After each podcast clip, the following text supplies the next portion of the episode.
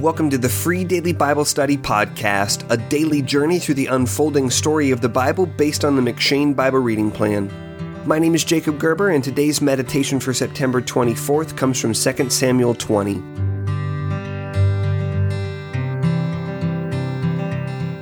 As we read yesterday in 2 Samuel 19, David replaced Joab as his commander with Amasa because Joab had ignored David's command not to harm his son Absalom.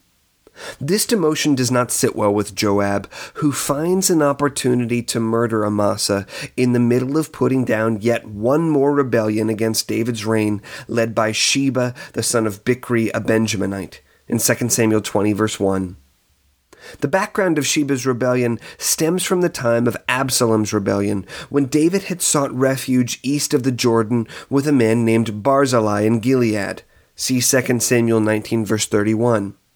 At the end of 2 Samuel 19, then, after things returned momentarily to normal, the ten tribes become angry that David would leave them to return to his people in the land of Judah, wondering, in 2 Samuel 19, verse 41, Why have our brothers, the men of Judah, stolen you away and brought the king and his household over the Jordan and all David's men with him?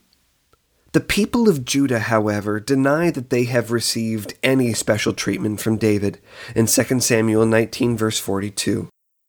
During this tumult, Sheba blows a trumpet to gather all the ten tribes to himself with this call to arms We have no portion in David, and we have no inheritance in the son of Jesse.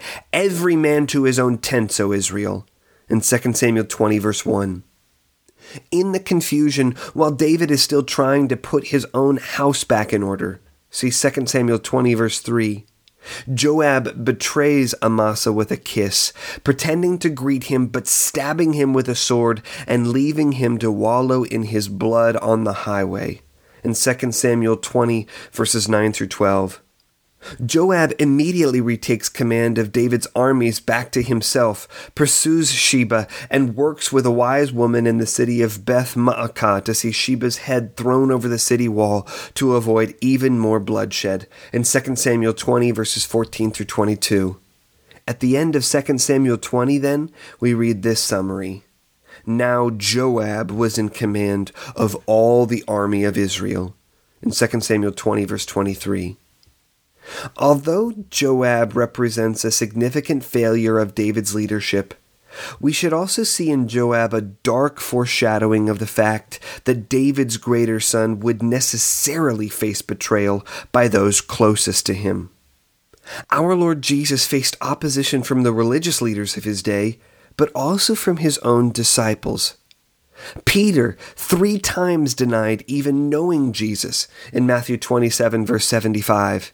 And more severely, Judas betrayed Jesus with a kiss, just as Joab betrayed Amasa in Luke 22, verse 48.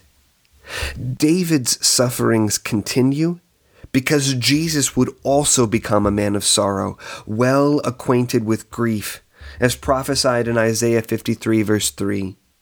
But while the sufferings of David stem from his failure of leadership, the sufferings of Jesus came about because of his great sacrificial love for you. Thanks for listening to the free daily Bible study podcast. If you're looking for Bible study curriculum for a Sunday school or a small group, check out my book, That You May Know A Primer in Christian Discipleship.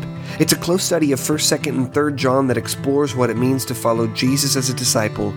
To learn more about the book or to download the first two chapters for free, go to discipleshipbook.com.